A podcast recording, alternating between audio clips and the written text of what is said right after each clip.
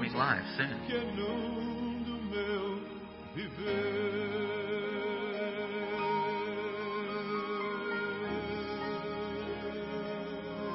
Please stand by. We'll be streaming live soon.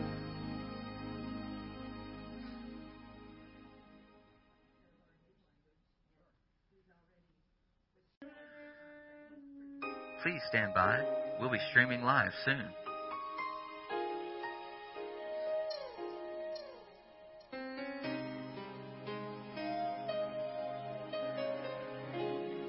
Please stand by. We'll be streaming live soon. Unge a minha alma, põe em mim o aroma de Jesus. Please stand by. We'll be streaming live soon.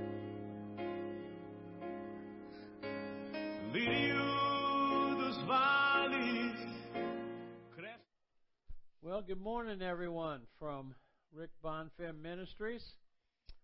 Uh, as you can see, I'm not Rick Bonfim. I'm Andy Hines, and uh, we've had a few changes here, and I'm actually going to be helping Rick uh, do these productions.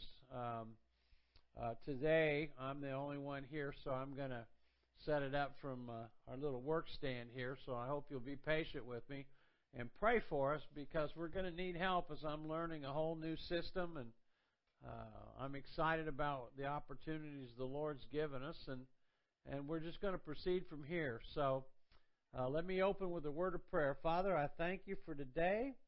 And I ask you, sir, in Jesus' name, that you would enable the word to go forth, and we can get accomplished what you want to get accomplished in Jesus' name.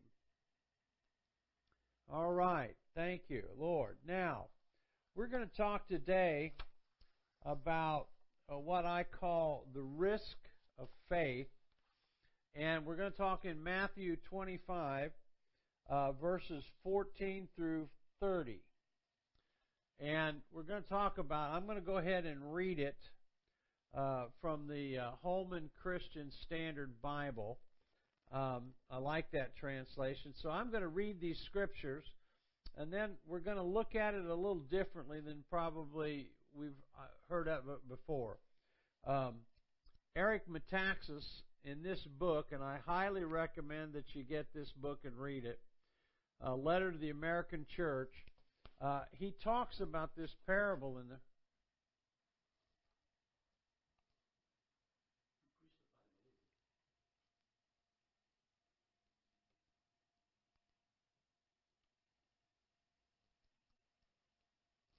Is that better? All right. Had some help from the boss there. Um, I'm going to go ahead and read these scriptures. For it is just like a man going on a journey. He called his own slaves and turned over his possessions to them. To one he gave five talents, to another two, and to another one, to each according to his own ability. Then he went on a journey. Immediately the man who had received five talents went and put them to work, and earned five more. In the same way, the man with two earned more. But the man who had received one talent went off, dug a hole in the ground, and hid his master's money. After a long time, the master of those two slaves came and settled accounts with them. The man who had received five talents approached, presented five more talents, and said, "Master, you gave me five talents. Look, I've earned five more." Then his master said to him, "Well done, good and faithful slave. You were faithful over a few things. I will put you in charge of many things. Share your master's joy." And in verse twenty-two, then the man with two talents approached, and he said, "Master, you gave me two talents. Look, I've earned two more talents." And his master said to him, "Well done, good and faithful slave. You were faithful over a few things. I will put you in charge of many things. Share your master's joy." Then verse twenty-four. Then the man who had received one talent also approached and said, "Master, I know you You're a difficult man, reaping where you haven't sown, and gathering where you haven't got scattered seed. So I was afraid, and I went off and hid your talent in the ground. Look, you have what is yours. But his master replied to him, You evil slave, lazy slave, if you knew that I reap where I haven't sown, and gather where I haven't scattered, then you should have deposited my money with the bankers. And when I returned, I would have received my money back with interest. So take the talent from him and give it to the one who has ten talents. For to everyone who has, more will be given, and he will have more than enough.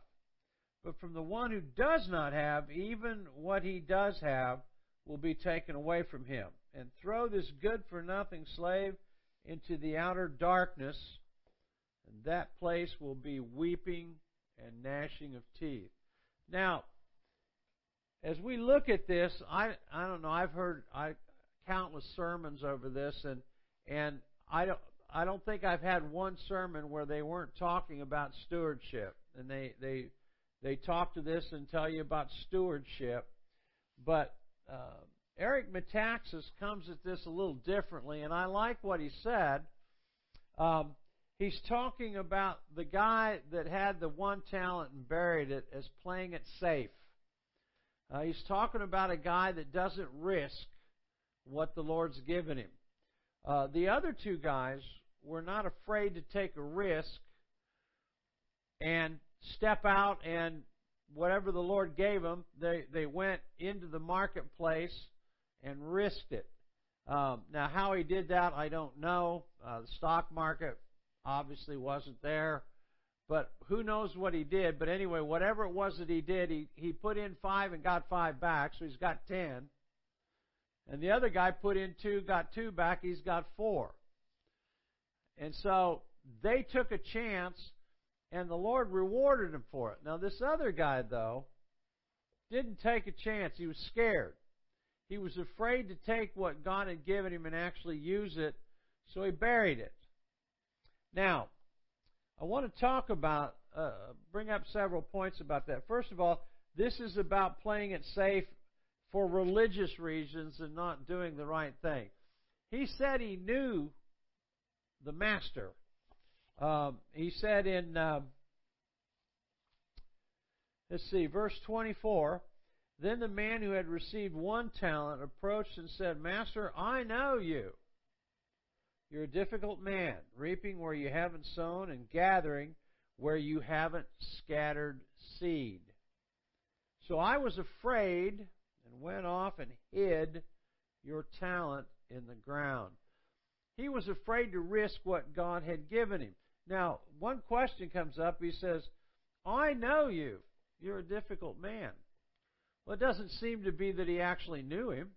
Because these other men, God, He showed him His gracious nature by giving them uh, much more responsibilities and rewards for what they did. We could go to Hebrews chapter eleven, verse six, and find out that God rewards uh, those who diligently seek Him and believe that He is, and, and that without faith it's impossible to please God.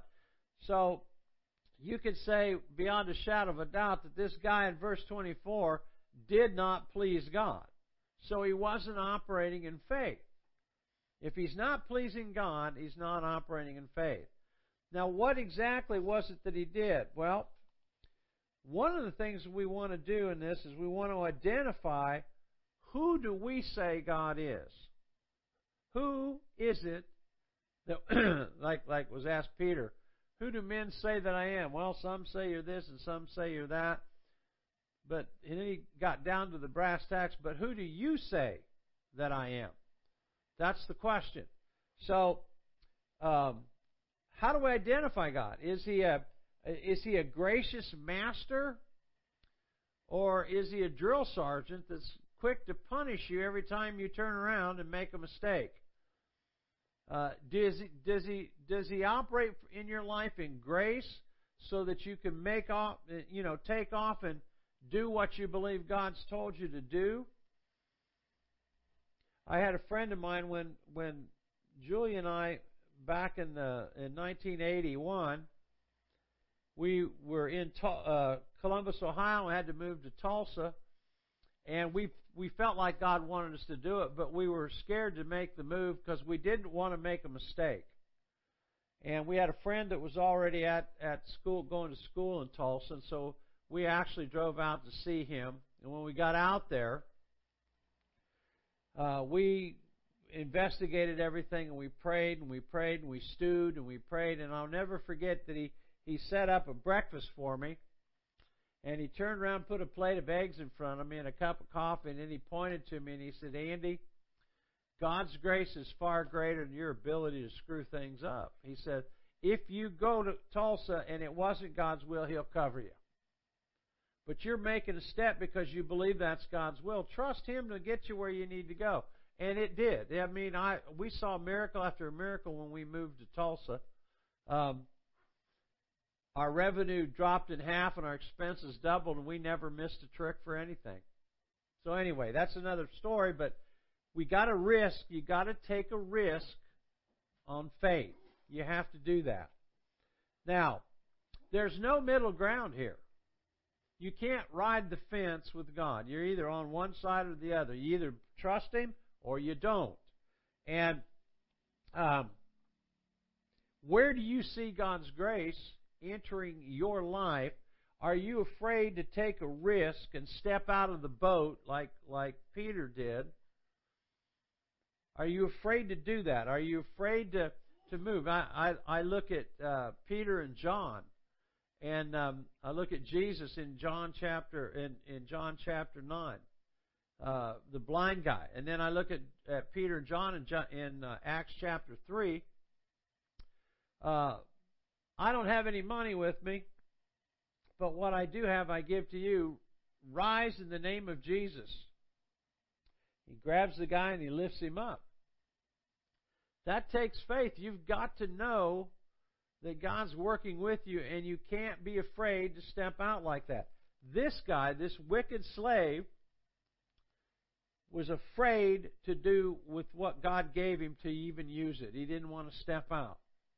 Now, um, you must choose which God are you going to serve. Are you going to serve the gracious God, or are you going to be hammered in the ground by condemnation and fear and hide everything that God gave you? That's your choice. You've got to make that choice. Um, do you trust Him enough that we're willing to take risks? We must take what He's given us and make it grow.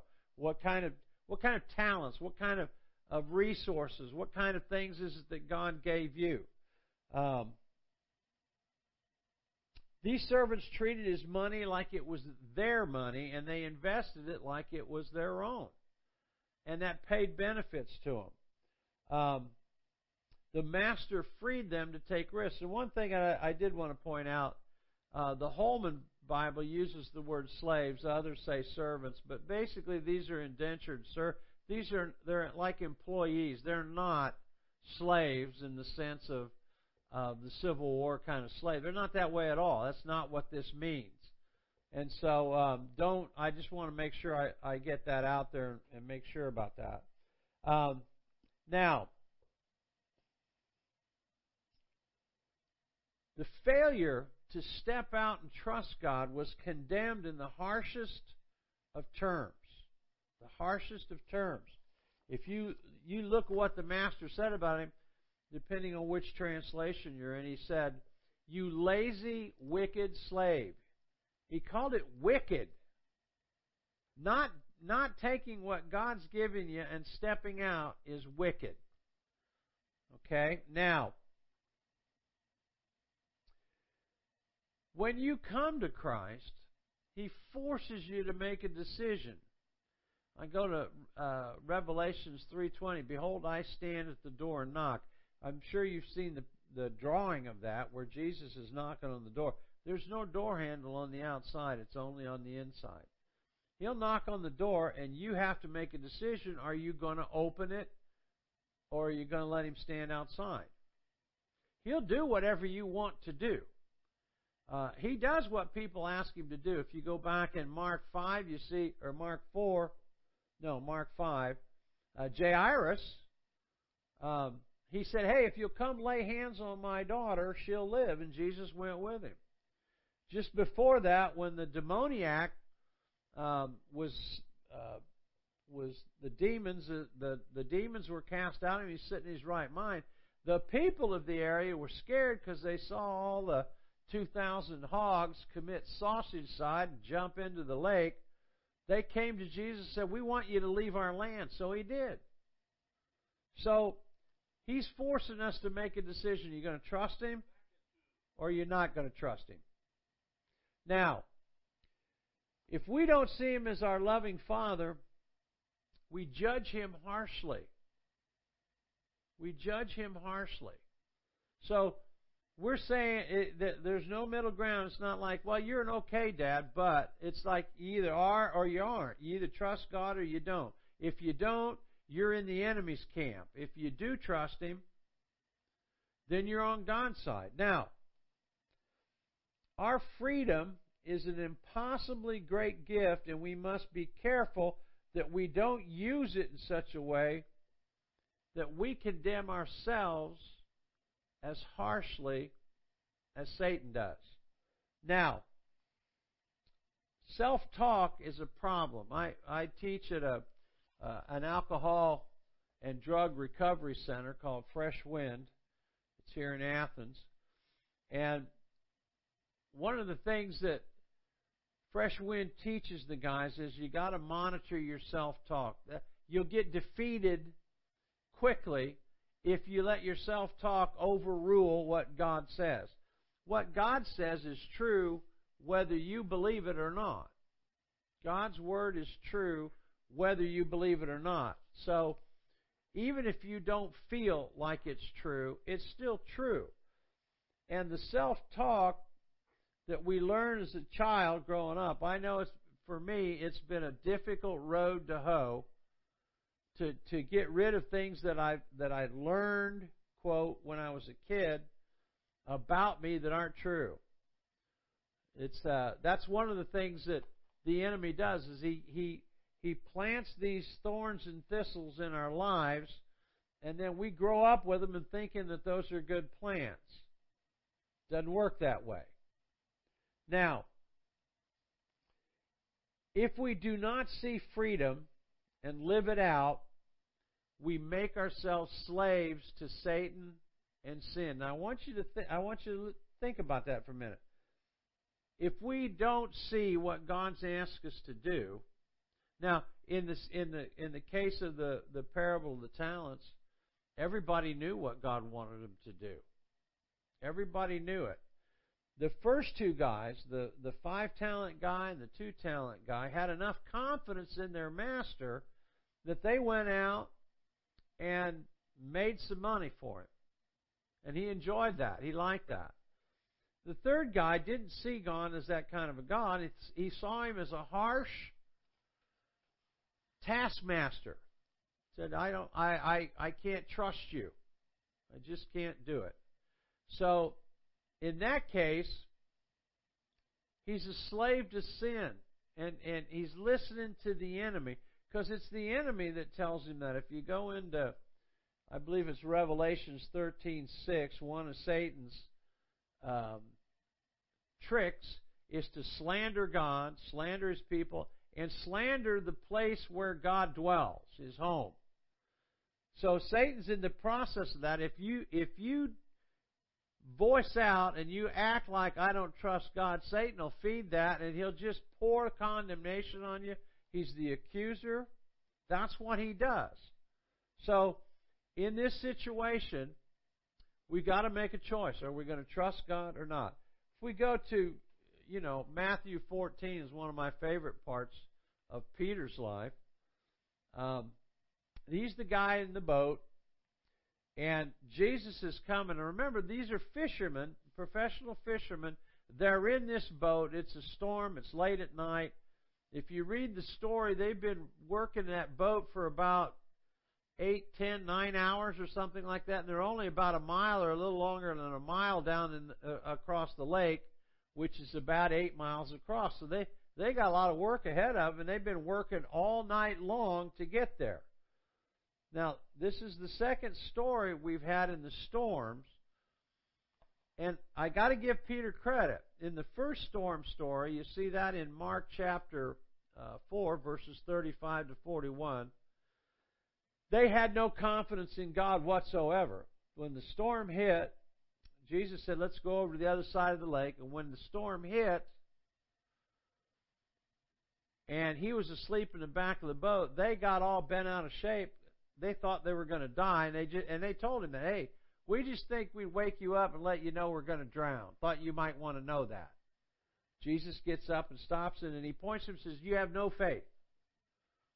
Well, in this story, these guys have been working for hours rowing through that out. I think they got hold of the rebuke that he gave them the first time, and they said, we're not going to give up this time. And so they're using their own strength and effort to get to the other side through the storm. And they're they're they're they're making a little progress, but not much.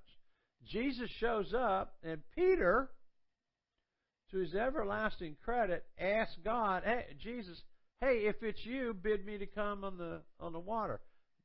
What's Jesus going to say? No, it's not me. Yeah, it's me. Come. Peter does get out of the boat, and he does walk on the water for a piece. Now, how far, how long, I don't know. But then he started looking around him, and you know the story. He, he goes down. But I tell you that even if he hadn't got out of the boat, if these guys didn't trust God, I imagine that boat's going to sink before the night's over. They just happened to take steps. And when he fell, and when he started to go down into the water, Jesus said, oh, ye of little faith. So he has gone, in Mark four, from no faith to Matthew fourteen, to O you of little faith. So he's making progress. And so he is looking towards God, and he is stepping out, and he is taking a risk. And the Lord rewarded him, pulled him out of the water, and they, they got to the other side just fine. So those are some of the stories, and, and, and we could go on, and we could look at and see many, many other uh, exit, uh, stories of faith where Jesus is looking uh, at people and asking them to do things that they don't quite have the ability to do.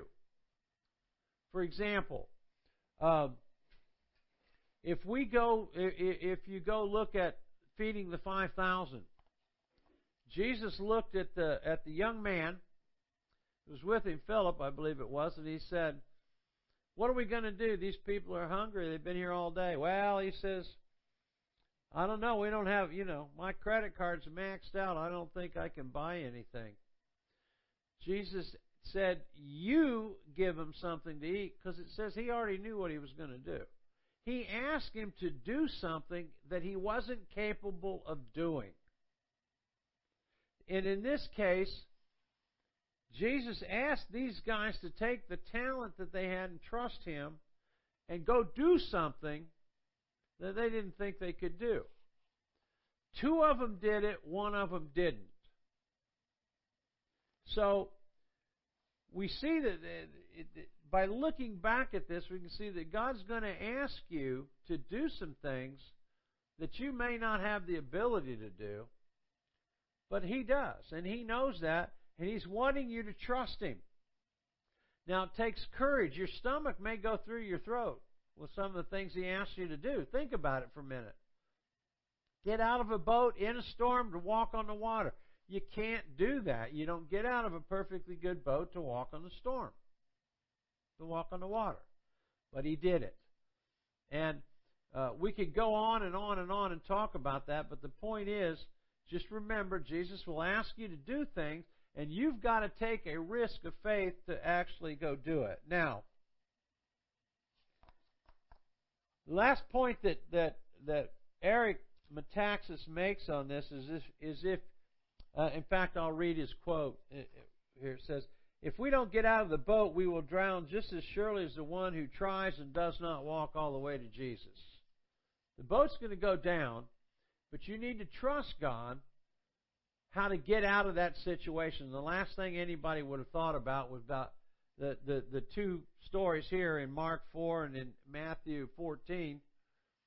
The last thing anyone would think was Jesus to get up and speak to the thing and solve the problem. Come forward to Matthew fourteen. These guys might be thinking Jesus is here. He's going to speak to the storm and stop it. He doesn't do that. He tells him to get out of the boat. Two storms, two different answers. Both of them will require an incredible amount of faith and trust in God. But you have to remember, he did not let them down. Now, I want to talk about um,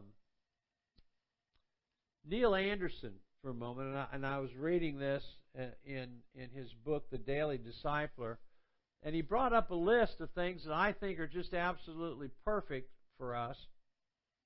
Um, he talks about God being loving and compassionate. Now, he, he says this,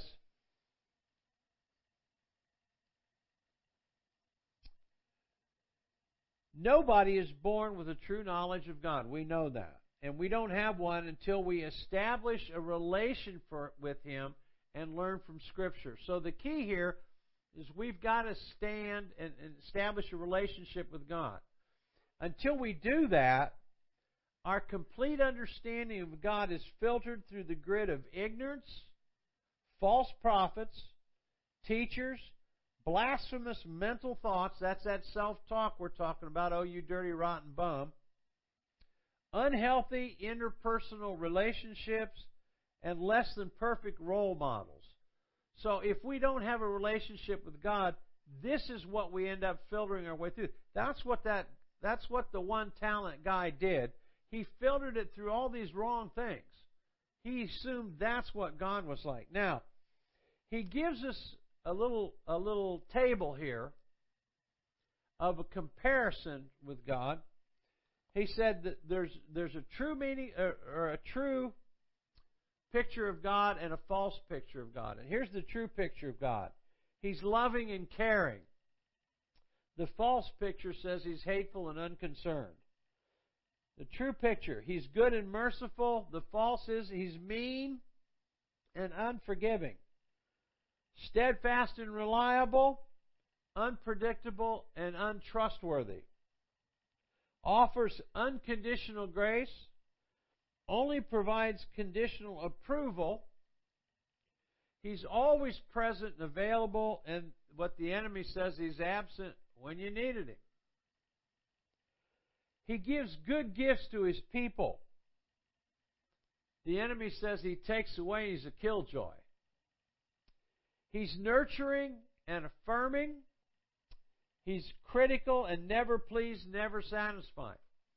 One other thing, he's accepting, and the enemy says he's rejecting. He's just, fair, and impartial. The enemy says he's unjust, fair, and partial.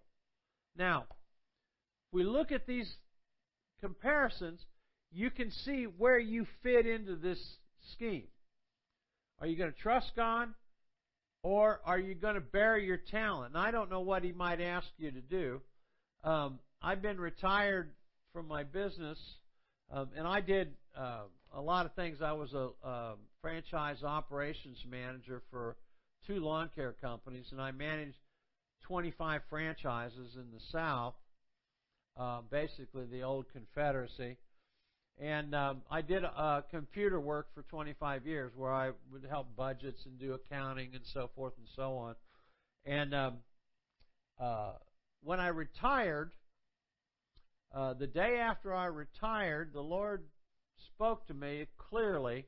And a friend of mine at Best Buy said, hey, why don't you come work for us on the front end? You'd be great to, you know, talk to people and have them come in the door. And I told him, sure, I got an application. I'm going to fill that out. And the Lord spoke to me in the parking lot, and He says, I didn't ask you to retire to get another job at Best Buy. So I never worked. I've never, I haven't, I've done nothing since then that had anything to do with computers or anything. But then the situation arose where Rick needed help. And I prayed about it, and the Lord gave me four specific confirmations that told me that this is what He wanted me to do. So I came in here. I'm taking a risk. I'm coming back here. I haven't done this kind of thing for a while. And all of a sudden, those old juices that flowed for twenty-five years, uh, when I managed everybody's accounting and, and their computer systems and so forth, they suddenly just came back. So I'm taking a risk. Rick's taking a risk with me. So we're excited about what God's doing here. I hope this makes sense to you. Don't be the one talent guy. Be the, the two or the five talent guy. Take a chance, step out, and do what God's asked you to do. And let's trust Him and just watch Him go to work. It's not going to be easy. Like I said, your old heart may jump up in your throat, but by golly, it's going to be there. So I thank you for coming today, and I thank you for listening to us. And um, uh, we hold us in your prayer as I begin to work through this. There's a lot of things to learn. As you can see, I'm here by myself. I don't have the uh, the different background. This is the work table that we work at, but uh, we could certainly use your prayers. I thank you so much for your time today, and I'm going to close with prayer. Father, thank you so much for what you've done for us and what you're going to do for us. Help us to trust you and walk with you, Father, in Jesus' name. Thank you. Look forward to seeing you soon.